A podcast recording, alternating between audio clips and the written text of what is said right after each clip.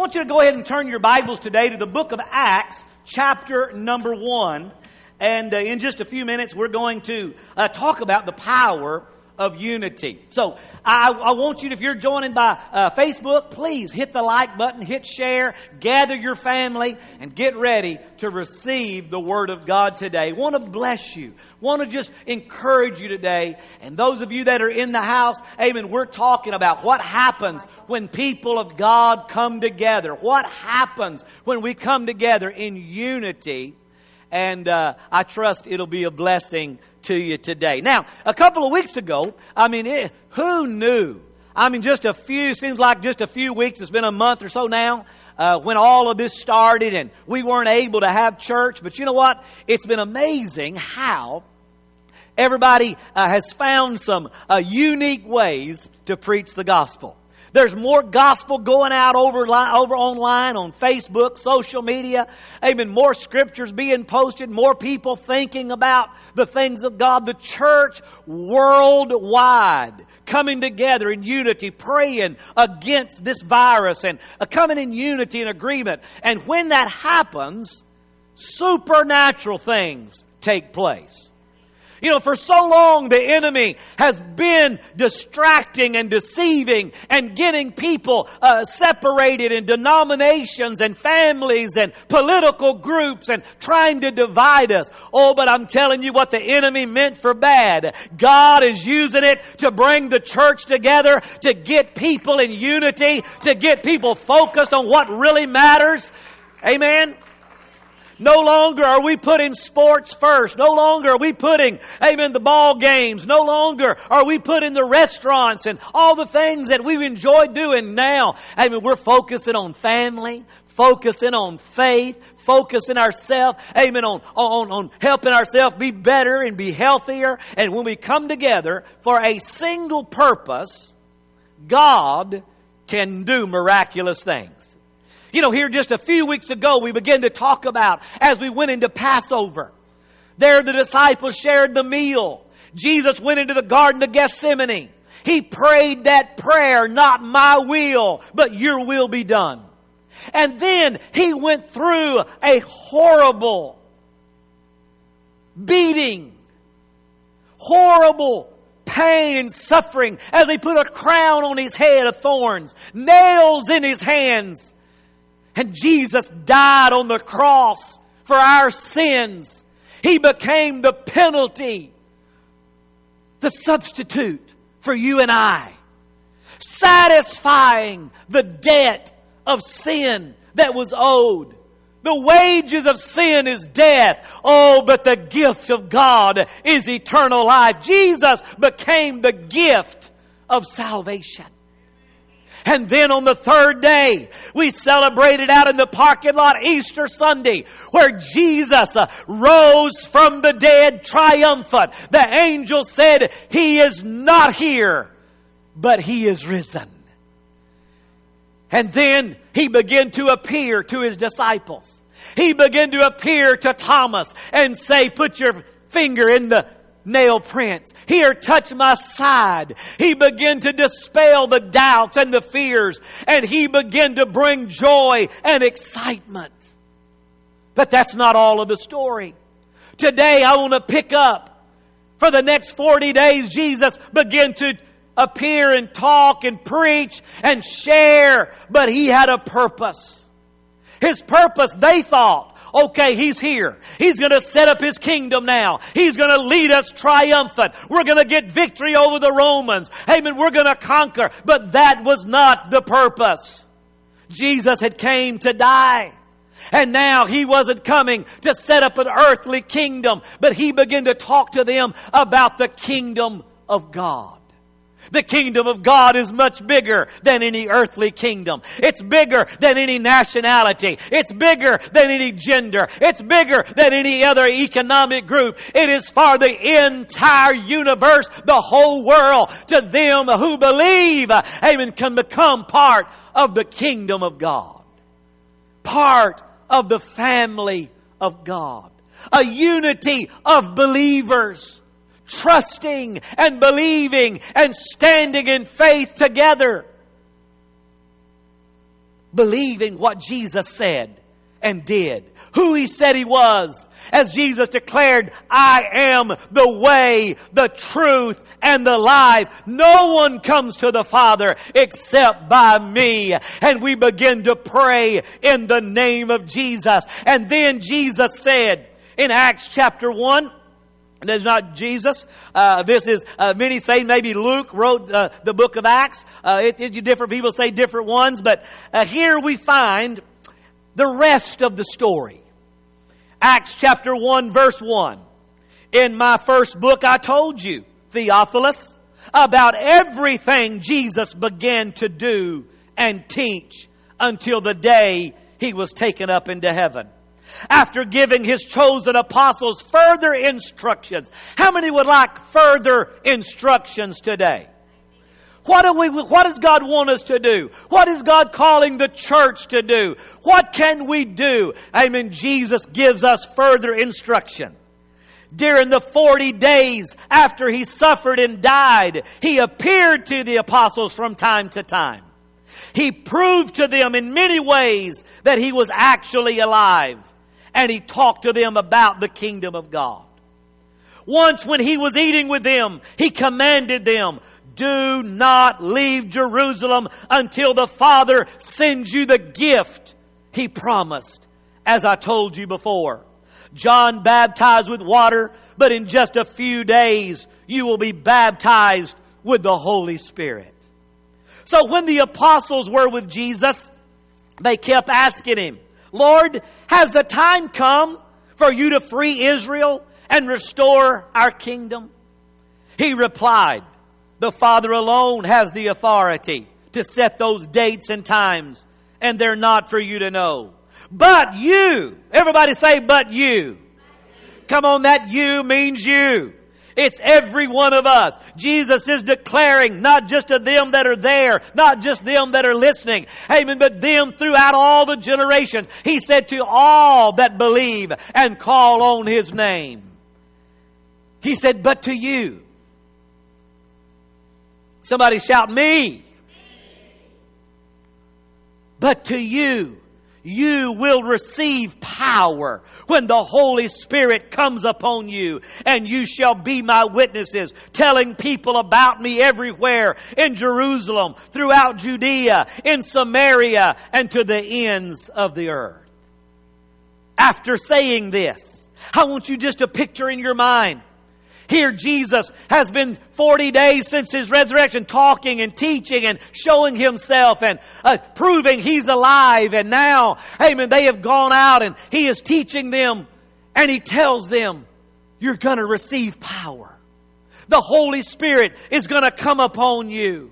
You're going to be my witnesses. You're going to receive another comforter. You're going to receive an advocate. You're going to receive the promise of the Father. And as he's telling them this, he was taken up into a cloud while they were watching. Can you imagine? You're standing there, you're talking to Jesus, and all of a sudden, he just begins to rise up. And he goes up and up and up and they stand and they're watching him. Amen. Just kind of like a kite gets higher and higher or a balloon and finally goes out of sight. He finally went out of their sight and they're standing there in astonishment. They're standing there amazed. And as they strain to see him rise into heaven, two white robed men, oh, they're angels, suddenly stood among them, men of Galilee why are you standing here staring into heaven? Jesus has been taken from you into heaven, but someday He will return from heaven in the same way you saw Him go. I'm telling you, amen, there's a rest of the story. There's following instruction. Amen. Jesus died. He rose again and he went up into heaven. Amen. To be seated at the right hand of the Father to make intercession. He said, I'd go to prepare a place for you in John 14. He said, don't let your heart be troubled. If you believe in God, believe also in me. For in my Father's house are many mansions. If it were not so, I would have told you. I go to prepare a place for you that where I am, you may be also. And where I go, you know. And the way you know. And they said, Lord, how do we know? Amen. How do we get there? And Jesus said, I am the way, the truth, and the life. And they stood there that day and they watched him go away and they stood in amazement. King James says, why stand ye here gazing with your mouth open, astonished, in shock and disbelief? He said, this same Jesus Come on, the same Jesus that died on the cross, the same Jesus that rose on the third day, the same Jesus, hey, that has prepared a place for you and I, the same Jesus is coming again, uh, and He's coming this time, not on a donkey, but on a white horse to declare victory. Hallelujah. He's coming again. But until that time, He has a purpose for the church. We're not just here to have service. We're not just here to gather together. Amen. We're not a social club. Amen. The church is not within these four walls. We have found out in the last month or so. Amen. The church is still the church wherever we go. Amen. We're not just stuck within the four walls. We've been out doing the work in Walmart. Amen. We've been doing the work in Lowe's and Home Depot. We've been doing the work in our front yards, on the internet. We've been preaching and declaring the gospel, the good news that Jesus Jesus saves. His blood washes whiter than snow, and He's coming again. This same Jesus is going to someday return. Why stand you here gazing? Why are you in shock and amazed? For Jesus had already told them, go to Jerusalem, tarry, wait on the promise of the Father. And so we pick up in Acts chapter 2 and verse number 1. They had all gone back to Jerusalem. They had uh, got together in the upper room. It gives us a, a statement of who all was there and uh, the Mary, the mother of Jesus, was there. Amen. She saw her son crucified and die. Amen. And she was heartbroken, but she knew because she had had a promise. Amen. This that is within you. Amen. Is going to be the Savior of the world. She watched him die.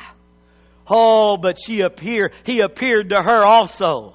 Amen. She saw him alive and well. She was there when he raised up into the heavens and she was there on the day of Pentecost. And when the Holy Spirit came, she was baptized.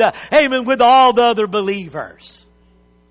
He gave a list of all that were there, about 120. Now, I don't exactly know why. There was over 500 there when Jesus told them to go and tarry. But for some reason, 380 had better things to do. For some reason, maybe they didn't believe. Maybe they, uh, I don't know why, but only 120 were there in the upper room that day. Amen. And all the Bible says, uh, I want us to just read it. Oh, chapter 2, verse 1 on the day of Pentecost, all the believers were meeting together in one place. I mean, I love how King James says they were in one mind and one accord. They were in one place. Suddenly, there was a sound from heaven like a roaring of a mighty windstorm, and it filled the house where they were sitting. Then what looked like flames or tongues of fire appeared and settled on each of them and everyone present was filled with the Holy Spirit and began speaking in other languages as the Holy Spirit gave them this ability. At that time, there were devout Jews from every nation living in Jerusalem. When they heard the loud noise, everyone came running and they were bewildered to hear their own languages being spoken by the believers. They were completely amazed. How can this be? They exclaimed. These people are all from Galilee, yet we hear them speaking in our own native languages. Oh, I'm telling you, amen, Jesus, He declared it. He promised them. He said it's important. It's necessary. I go away. If I stay here, I can be with you. We can be, I can be with you one on one. But if I go away, I'll send you another comforter, another advocate, another divine anointed part of the Trinity that can come and can infill you and can be with you, can be with all of the believers wherever you go. He will empower you. He will lead you. He'll guide you. He'll reveal scripture to you. He'll give you power, not only to speak in other languages, amen, but to lay hands on the sick and they'll recover, to cast out devils, uh, to declare the good news of the gospel. He'll give you boldness. Uh, I'm telling you, in this generation, we need a new boldness to come upon the church that we're not afraid to speak the good news. Uh, amen. Jesus saves uh, and His blood washes whiter than snow. Jesus is the only way to heaven. We need to get boldness back in the pulpits and in the church, and we need to declare the gospel of Jesus Christ. What happens when we come together in unity? You see, even the disciples, when Jesus was taken, they were dispersed. They were afraid. They were in quarantine. They hid themselves. They locked themselves behind doors. They were separated. They weren't together. They weren't in unity. They weren't in faith. They were living in fear. But then Jesus rose again. And he declared to all of them, let's come back together. Let's meet back together. And Peter. You see, Peter he was that disciple that kept sticking his foot in his mouth. I love Peter. I'm glad Peter's in the Bible because I relate to Peter. Constantly getting in trouble. Constantly doing the wrong thing. Jesus constantly having to fix his mistakes. And Jesus told him, You're going to deny me. And Peter declared, Lord, I'll never deny you. But we know the story. Peter denied Christ. Jesus turned and looked at him. His heart was broken. He ran out. He wept bitterly. He thought he was done. I can't be used of God anymore. He doesn't love me anymore. He's mad at me. The last time I saw him, I denied him.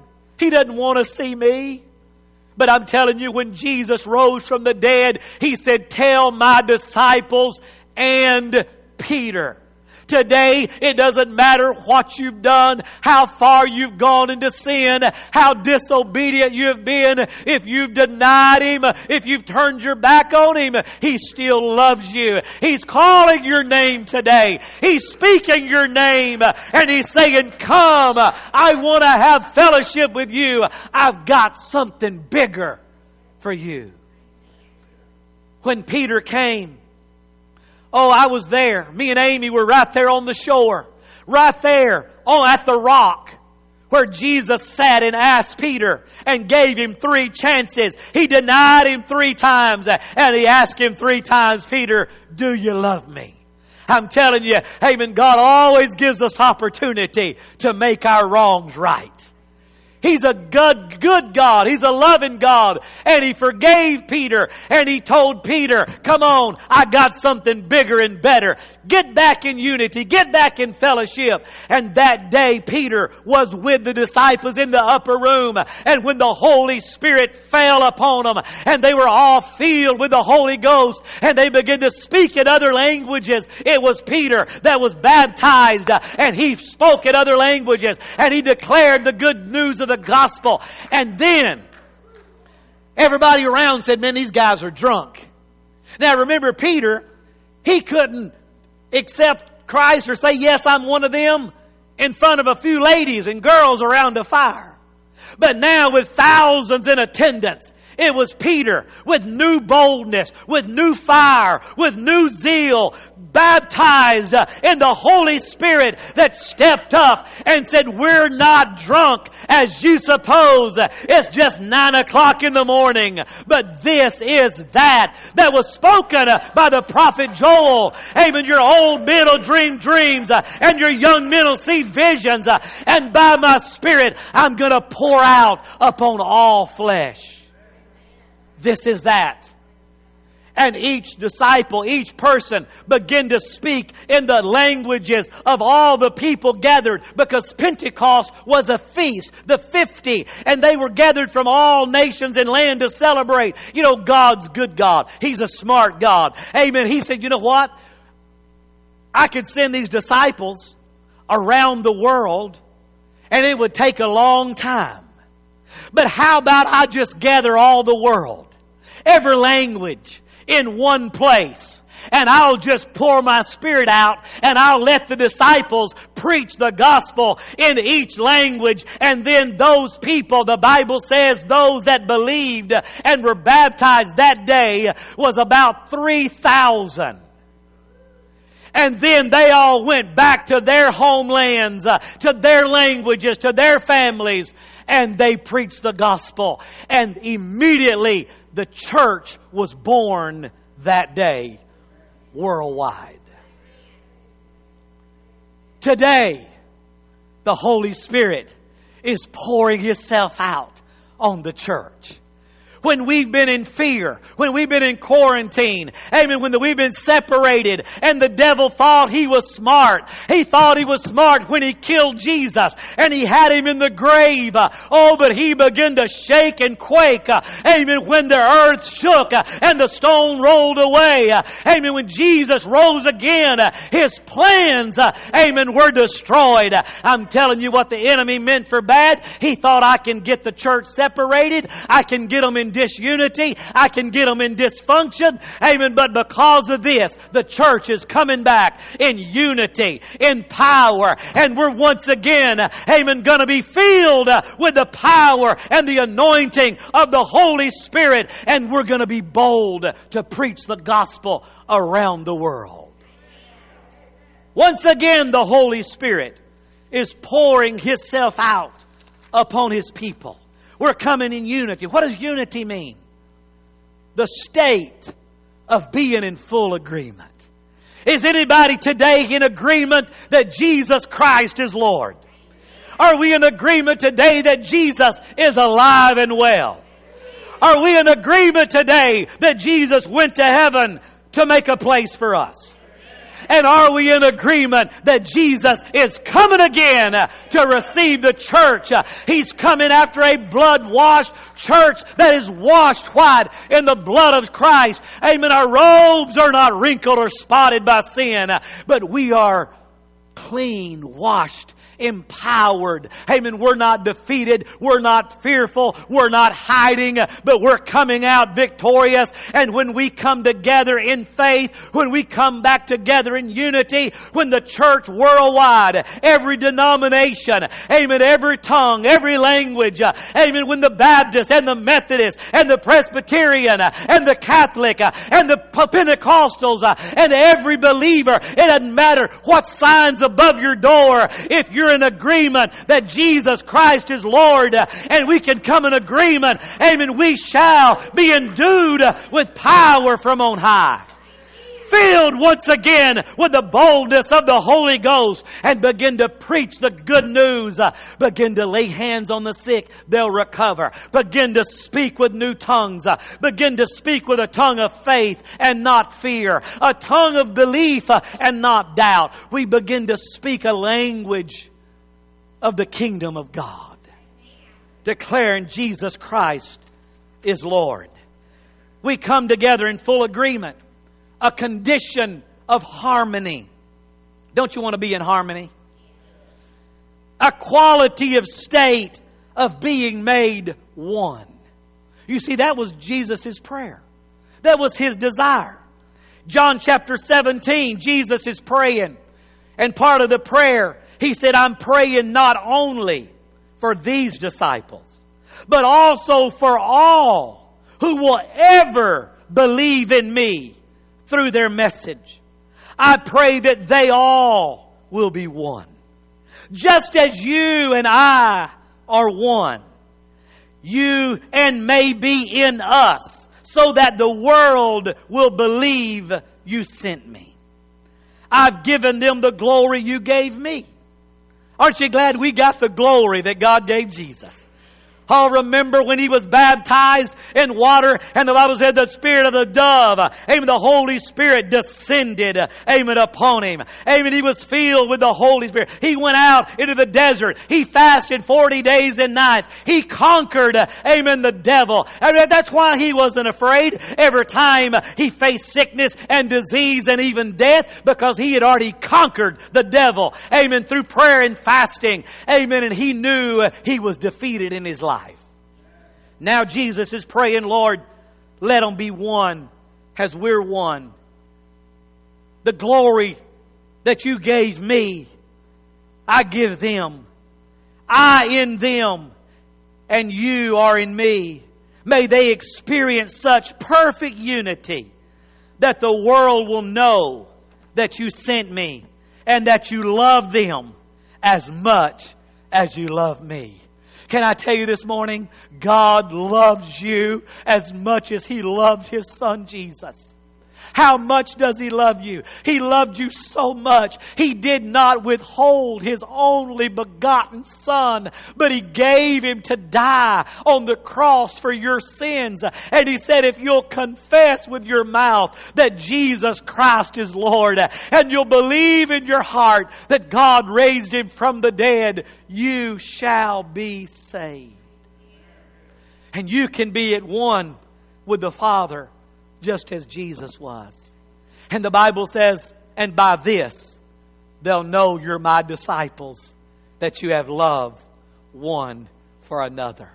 You see, the world is not going to know that we're the church unless we rise up and be the church unless we be in unity, unless we be in agreement, unless we walk in faith. Come on, let's not be walking in fear as everyone else. Let's see the truth. Have our eyes open to know, amen, what's going on, knowing uh, that the church is once again coming together. Amen. Jesus said in John 16, 7, Nevertheless, I tell you the truth, it is to your advantage that I go away. For if I do not go away, the helper, the comforter, the advocate will not come to you. But if I depart, I will send him to you. I'm telling you. Amen. You know what? When Jesus was there teaching them, he said, when I get back to heaven, when I take my blood, he's already taken his blood and put it on the mercy seat. Amen. To forgive our sins. No longer do we have to go amen, to the priest. No longer did they have to go and offer a sacrifice. No longer did the priest need to take a, a, a lamb and offer it on the altar and take his blood and put it on the mercy seat once a year. Amen. When Jesus died, the veil in the temple was rent from top to bottom. It wasn't from man to God, but God ripped it from heaven to earth to make a way that you and I can come boldly to the throne of grace that we may obtain help in the time of need. Jesus became the sacrifice for our sin. We don't have to offer a lamb. We don't have to wait for someone to go once a year and make a sacrifice for us. We can come boldly to the throne and we can make our petitions known and we can pray and God hears our prayer and He loves us and He's answering that prayer and He can make you a child of God today and fill you with the precious Holy Spirit and empower you to declare the gospel of Jesus Christ around the world. Amen the church is coming together once again in unity. As the doors are opening, as we're filling the houses, amen, as we're out there spread out on the internet, amen, we're declaring, we're coming together in faith and power. What the devil meant for bad, God is working it for our good, and the Holy Spirit is once again about to be poured out upon the nation and the land and the churches, and I want to be a part of it. I want to receive everything God has for me. I'm walking in faith today. How about you? I'm not walking in fear. I'm walking in Psalms 91. Come on. I'm sheltered. I'm protected. I'm under His wings. I'm in His care. I'm in His trust. And Psalm 91 verse 6 and verse 7 says, Do not dread the disease that stalks in darkness. Come on, nor the disaster that strikes at midday. Though a thousand fall at your side and ten thousand are dying around you, these evils will not touch you. We declare today by faith, uh, these evils will not touch us. They're not gonna touch my family, not gonna touch my children. Uh, amen. I'm believing. I'm sheltered. Uh, I'm one. I'm believing. I'm trusting in Jesus Christ, our Lord. Amen. It's amazing, even they talk about the disease and how it lingers in the darkness, but in the light, in sunlight. It can only live but few seconds or minutes and it's gone. I'm telling you, the devil loves to keep you in darkness. He loves to keep you incubated with disease and fear. But when the light of the glorious gospel, when the light of Jesus Christ, when the light of the power, the anointing of the Holy Ghost shines in your life, that disease, that darkness, that sin, that depression, amen, that addiction is shattered in Jesus' name. I'm walking in the light. I'm not in darkness. I'm in the light of Christ. I'm walking in faith and not fear. Can I get a big amen? Come on, somebody clap for joy in the house today. Clap for joy in your home today. You're a child of God. You're empowered by the Holy Ghost. And now the light of His grace is shining upon you.